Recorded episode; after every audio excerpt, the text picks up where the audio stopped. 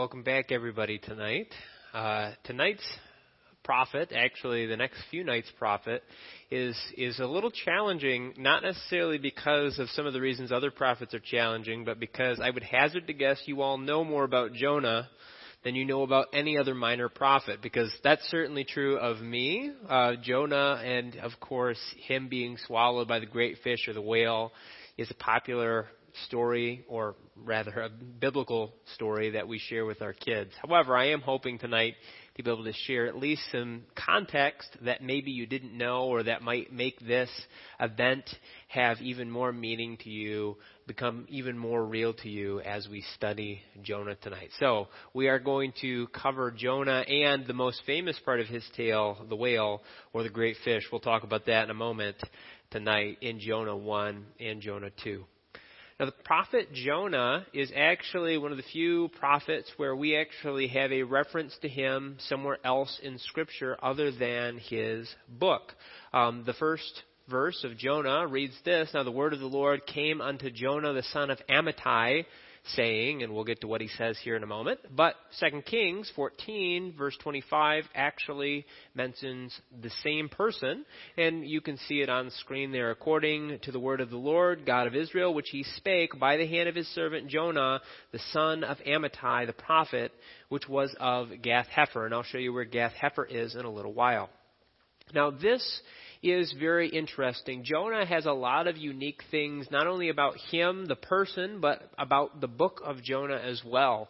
Jonah is the only prophet in the Old Testament that was conclusively from Galilee. Gath Hepher, which I'll show you in a moment, is right on the Sea of Galilee. And as far as we know, none of the other prophets were from here. Of course, you'll remember last week, Obadiah, we don't know anything about him. There's actually several prophets where we don't know much about them. So I suppose it's possible that one of these unknown prophets was from Galilee, but Jonah's the only one we can say for certain was from Galilee. And I do, of course, say Old Testament because we know that Jesus' parents, at the very least, were from Galilee, even if he was born in Bethlehem. Now, as I mentioned, Jonah is mentioned in 2 Kings 14, which actually very, very accurately allows us to date the time in which Jonah would be active. He's specifically mentioned as prophesying during the reign of King Jeroboam II, who is a king of Israel, and that gives us a date range of approximately 782 through 753. So at some point within that 30 year period would have been when this particular part of Jonah's life occurred. And that's when seemingly he was active in general. He did more than just get swallowed by a whale and go to Nineveh, although, of course, the Bible doesn't record much more of what he did, just a few uh, small things in 2 Kings.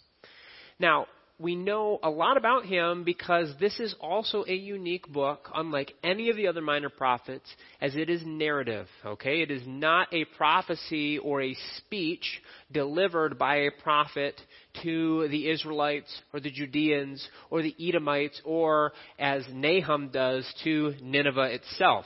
So there is another book in the Minor Prophets delivered to Nineveh, but it's a speech this time. That's what it is. This is a narrative, which is one of the reasons why we know so much about it. We can teach kids a, a narrative. It's a fairly simple narrative to follow. So that's why we talk about Jonah so much. He's oftentimes discussed in Sunday school because it's a narrative book, which is nice nice. It makes it easy to study, and we can be thankful for that. It's possible that Jonah is not the author of the book, although this is really something that I can't say one way or the other. Scripture does not say. However, it is interesting that Jonah refers to himself in the third person the entire time. In fact, the language of the book of Jonah is quite unique. If you knew Hebrew, I don't know Hebrew, but if you knew Hebrew, um, it, there's actually a lot of unique words in the book of Jonah. And in fact, these unique words are actually things that sometimes show up in later Jewish writing that came from the northern area. The area around Galilee actually had its own dialect, and Jonah is full of these kind of dialect things, which helps us be even more confident that if Jonah wasn't the author, someone around his area was. Interesting. Now, finally, Hebrew tradition. This has no basis in Scripture. It's not anti scriptural, but I thought you might find it interesting. But Hebrew tradition actually claims that Jonah is the widow's son raised by Elijah. Now, the dates work for this. If we look at the Second Kings dates, this works, so it, it might line up with Scripture. And this is a early tradition, but by early tradition I mean after Jesus was alive. So I'm not suggesting to you that Jonah is the widow's son, but that is what the Jews teach, which is an interesting detail. And it's, again, theoretically possible. By the way, Gath Hepher is actually located at the southern end of the Sea of Galilee, right about here. Okay, so this is where Jonah was at least born and grew up, although it does not factor into the actual story of the book of Jonah. Now, the biggest controversy of the book, of course, as you probably could guess, is lots of scholars out there question if Jonah really got swallowed by a fish or by a whale. Of course, I believe that yes, he really did get swallowed by a fish and a whale, but uh, having an idea about this, having an opinion on this, is going to change how you interpret the book. There's many people that interpret the book as a big allegory or as a big uh, spiritual picture. They use Jonah to represent Israel and the fish swallowing them, like the exile to Babylon. Uh, that I don't think is accurate. I think this is a real historical event. And by the way, um, not only, of course, do we think this because the Bible clearly presents this as a historical narrative, but Jesus as well clearly references the story of Jonah as a historical event. And he mentions it in two Gospels, Matthew 12, as you see on screen, and Luke 11. In fact, we're going to see those verses in Matthew in a little while because they're quite important. Additionally, lots of famous Jews outside of the biblical text also believed that this was a real event. They referenced it like it was a real event. They believed it was a real event, including philosophers like Philo, who was a Jew who worked in Athens, and then Ben Who was a Jewish philosopher. So all of these people thought this was a historical event, and most importantly, Jesus, obviously, who has a lot more stock than anybody else does.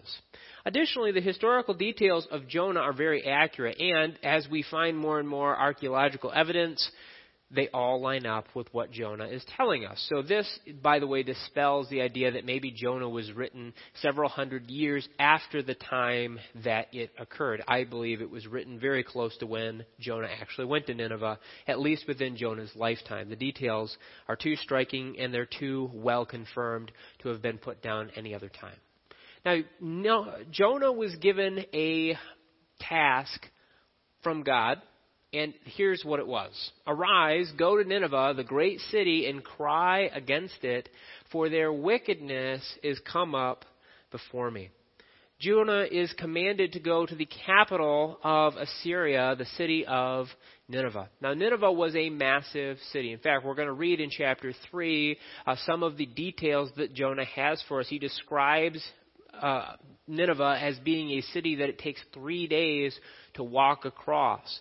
This is a huge city. In fact, archaeology tells us that we are talking about hundreds of thousands of people. Perhaps some large estimates say maybe even as many as a million people could have inhabited the city of Assyria. So this is a large city, and of course you're familiar with Assyria. Assyria is oftentimes in Scripture uh, the empire that is bringing God's judgment down, especially on the northern tribes. In fact, in 722, it destroys the northern tribes entirely and it carries them off uh, as a judgment from God. So, this is a large empire with a lot of power. That being said, during Jonah's lifetime is one of the few times when Assyria was not actually very powerful as in it wasn't actively oppressing Israel or Judah at this time. In fact, they were fighting for survival against their own enemies and therefore had no armies in Israel, no armies in Judah. Uh, they would eventually defeat this enemy and they would come back to cause problems for Israel and Judah, but that was not going on at this time. They were actually at war with a group of people called the Urartu up here, okay, and they're they're actually losing this war uh, during all of Jeroboam's lifetime. In fact, uh, this may have been one of the reasons why the Assyrians were willing to listen to Jonah when he shows up, because you might think to yourself, Assyria has been steamrolling the Israelites for decades. Why would they suddenly listen, listen to Israel's God uh, when he asks them to repent.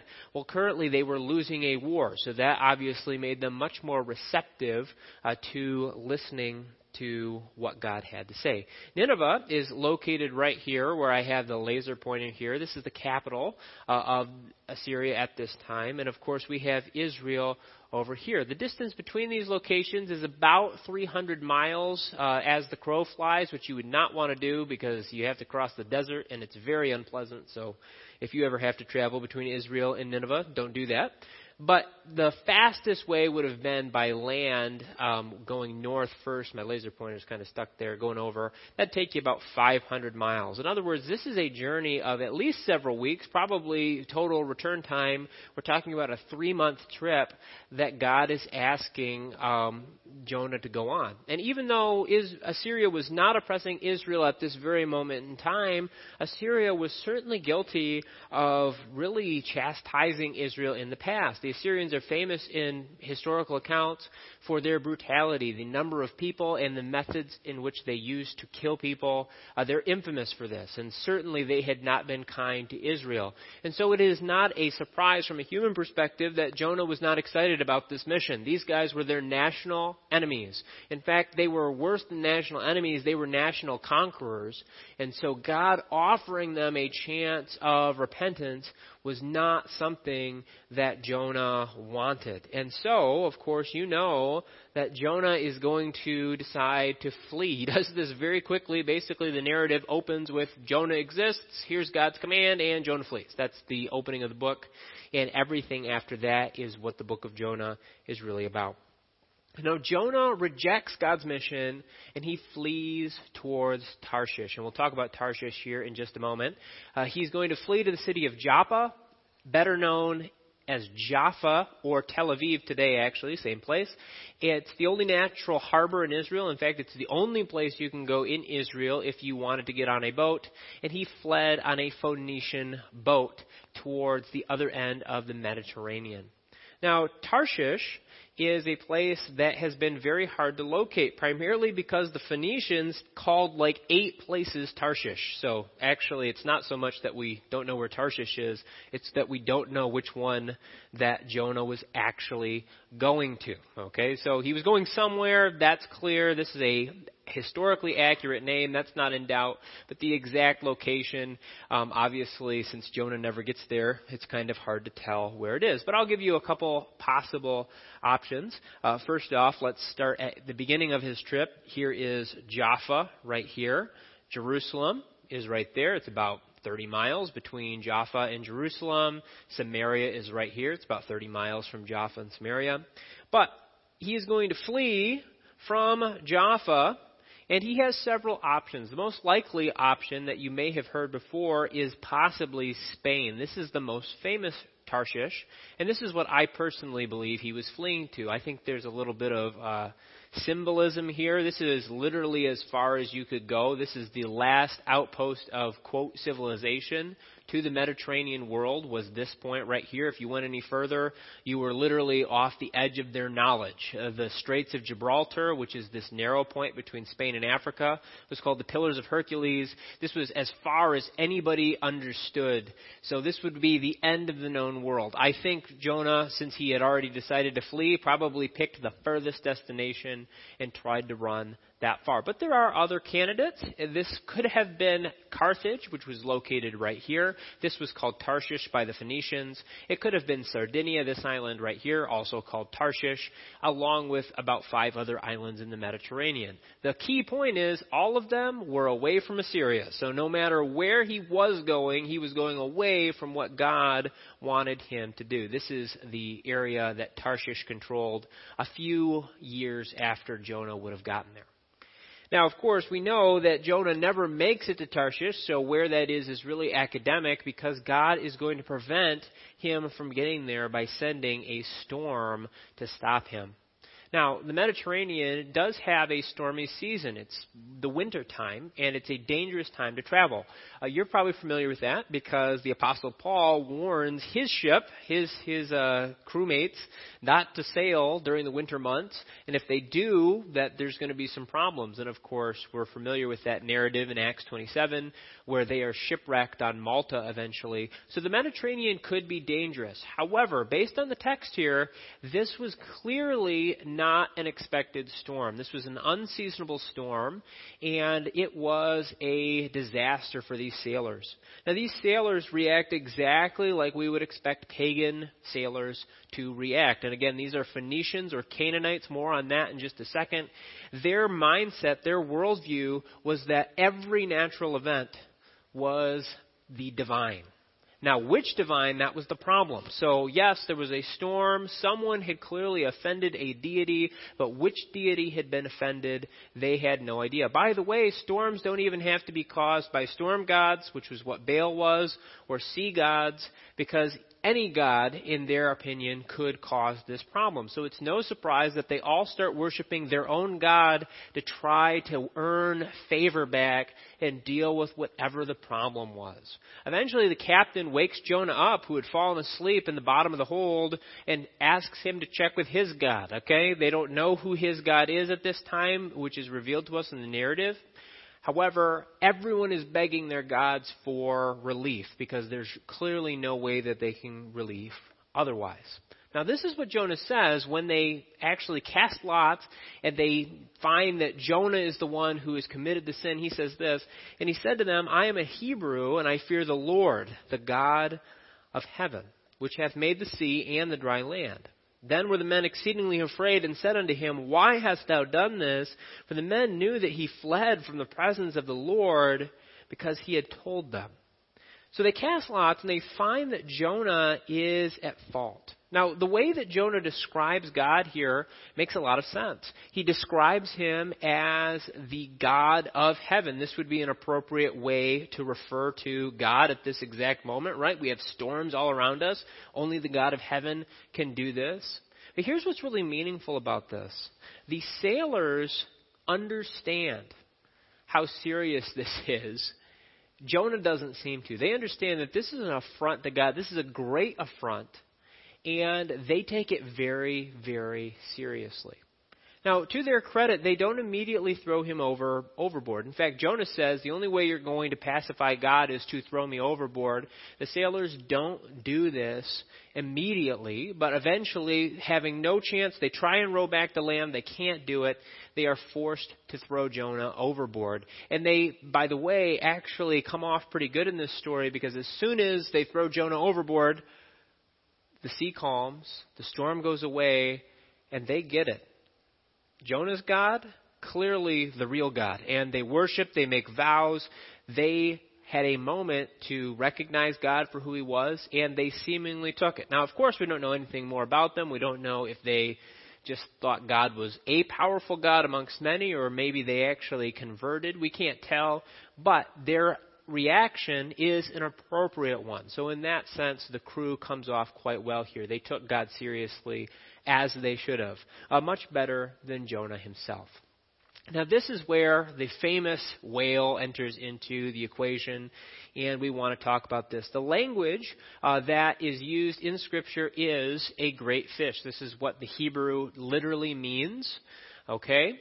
Um, an interesting thing I had never thought about is in Jonah 2, we have a psalm of Jonah.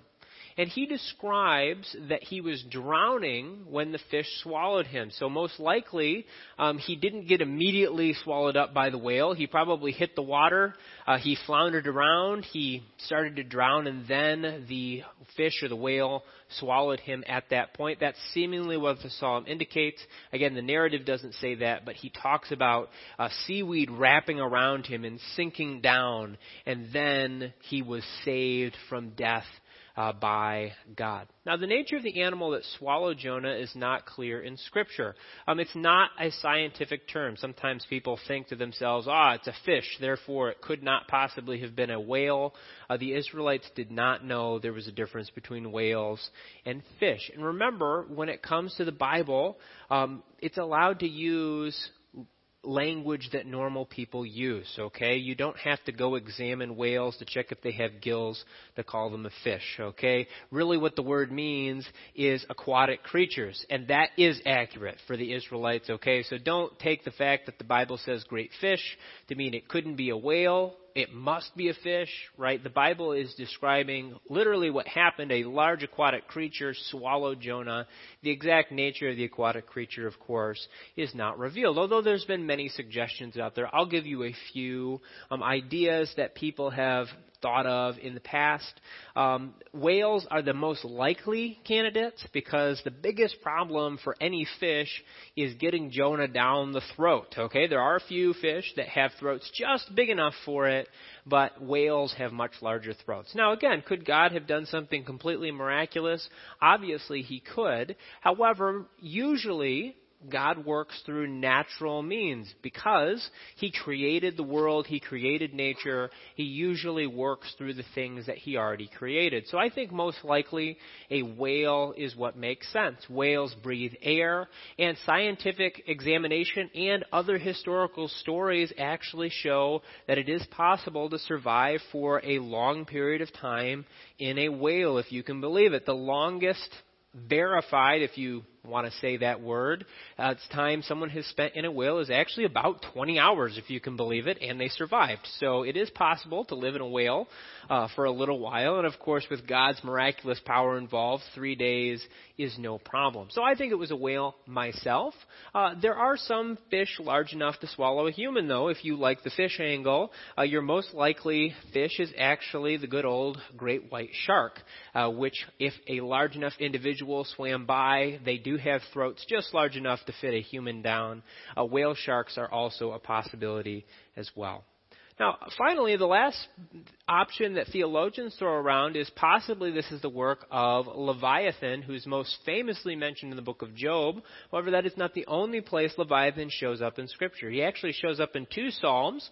Uh, the more famous one I've put on screen for you. This is from Psalm 104. Uh, there go the ships. There is that Leviathan whom thou hast made to play therein. These wait all upon thee that thou mayest give them their meat in due season. That thou givest them, they gather, they openest thine hand, and they are filled with good. Thou hidest their face, they are troubled. Thou takest away their breath, they die and return to their dust. Thou sendest forth thy spirit, they are created, and thou renewest the face of the earth you might know that Job is one of our earliest books. So if Leviathan was around during Job, maybe he didn't exist anymore. But Psalm 104, as far as we can tell, is a psalm composed around Jonah's time, probably actually after Jonah was alive. So there's still Leviathans around. Whatever Leviathan was, perhaps he's the one that ate Jonah. Again, the language, the great fish, really just describes big sea creatures. So it's possible that it was Leviathan. Again, this is not scriptural in the sense of Scripture doesn't say one way or the other, but it's food for thought. Regardless, the action is significant. The whale or the fish or the leviathan, whatever it was, is actually a sign of God's mercy and his protection. The drowning, the dying in water, that was the punishment. The fish was actually God saving Jonah. And this is important because Jesus describes what happens to Jonah as a spiritual sign. The sign of Jonah going down for three days and coming back, this is actually really powerful. It's a picture of sin. Drowning is a picture of sin, and the whale is actually a picture, as crazy as it seems, of the resurrection process that happened, uh, which is very interesting to think about. It shows God's mastery over nature, of course. Only God could command a sea animal to swallow a human, which, to be perfectly honest, no sea animal really naturally does. Not swallows one whole. A shark will take a bite out of you, uh, but he doesn't normally swallow you. So God clearly has power over nature, and he has power over chaos. That's what the storm was. So this is a miracle that has many different implications for us to think about. Now, Jonah 2 is actually primarily a psalm. So, the end of Jonah 1, he's swallowed by the fish, and then we have Jonah 2. Jonah 2 is a psalm. It was composed by Jonah, uh, possibly sung at the time. Maybe he thought it up. It depends on how God preserved Jonah's life in the fish. Uh, it's possible. Most fish stomachs are not very big, so I actually like to think that Jonah was kind of in a straitjacket for three days, really thinking about what he'd done. He probably couldn't sing there. However, it's always possible that God did something miraculous, and Jonah 2 is actually sung in the bo- belly of the fish. That's possible. I actually think it's really composed after the fact. So Jonah's reflecting on his time in the fish, and he composes this psalm. And it is a psalm. Um, you're very familiar with Psalms because Pastor and I and Johnny have been preaching through Psalms recently. That is very clearly what Jonah 2 is. So if you haven't read Jonah 2 recently, take a look at it. It's pretty cool. Uh, Jonah recognizes in this psalm that he's bound for destruction. He is going to be destroyed. And then he remembered God and he resolved to obey God. This is clearly after the fish has swallowed him and saved him from destruction. So again, uh, God saved him, and this is motivating Jonah to go do what God had asked him to do. Jonah is then spit out by the fish. Where we don't know. Some people have suggested that it was back where he started. Um, there's been many other fanciful ideas of where he may have been spit out. Possibly the closest physical point to Nineveh, which would have required the fish to swim something like 18,000 miles. I don't think that's probably what happened, but there's lots of ideas of where Jonah ends up. For the purposes of the story, it's not important because Jonah chapter 3, which we'll get to next week, um, it doesn't give us a like amount of time it took Jonah to travel. So it really didn't matter where the fish spit him out. He's going to travel to Nineveh next, no matter how long that took. Now let's go ahead and talk some takeaways from Jonah. I think the most important takeaway we can take from Jonah is the one that Jesus had for us in Matthew 12 and Luke 11. They're parallel passages. I've given you the one from Matthew chapter 12. This is what he said. He's speaking to the Pharisees. But he answered and said unto them, An evil and adulterous generation seeketh after a sign and there shall be no sign given to it but the sign of the prophet Jonas. For as Jonas, that's Jonah by the way, was three days and three nights in the whale's belly, so shall the Son of Man be three days and three nights in the heart of the earth. The men of Nineveh shall rise in judgment with this generation and shall condemn it, because they repented at the preaching of Jonah, and behold, a greater than Jonah is here. So, what happened to Jonah has its spiritual reflection in what happens with Jesus in his resurrection. Again, both of these are real things. Jonah really got swallowed by the whale, spit out three days later. Jesus really died and really rose again three days later, but they are interconnected. The events in Jonah were actually pointing towards what was going to happen with Jesus. Now, of course, there's some things that aren't shared. Obviously, Jesus is not disobedient to God. Jonah was. So don't necessarily take every detail of the Jonah story as reflective of Jesus. But at the very least, the three days spent in the whale are significant. They were pointing to a picture of how Jesus was going to be resurrected, how he was going to pay for our sins. So that is significant. Additionally, we learn this from this part of Jonah's story that God accomplishes his purposes no matter what, right? Jonah thought that if he ran, then God eh, wouldn't be able to, I guess, redeem the Ninevites, right? If you said, go to the Ninevites and I run, then the Ninevites can't be redeemed. Obviously, that is silly. God is going to get it done. He usually doesn't go quite to the same extreme to get the same person back on the job as he did Jonah here, uh, but certainly we know that he can and he does regularly. So God accomplishes his purposes no matter what. Finally, we see that even those who know God can disobey him. And this perhaps should keep us humble. Jonah is a prophet of God. Okay, this is someone that had spoken for God. We can assume previously to this, although we don't know for sure. Perhaps the reference in 2 Kings is after he gets back from Nineveh. But God and Jonah had a relationship, and yet Jonah still disobeyed God. And so we should think about that, right? We want to strive to continue to be obedient. We can't just coast because we've served God in the past. We need to continue to do that in the present. Let's pray. Lord, thank you for the opportunity to consider Jonah. Help us as we continue to dig into Jonah and his message and what you did through him. Uh, Lord, thank you for what you've done for us.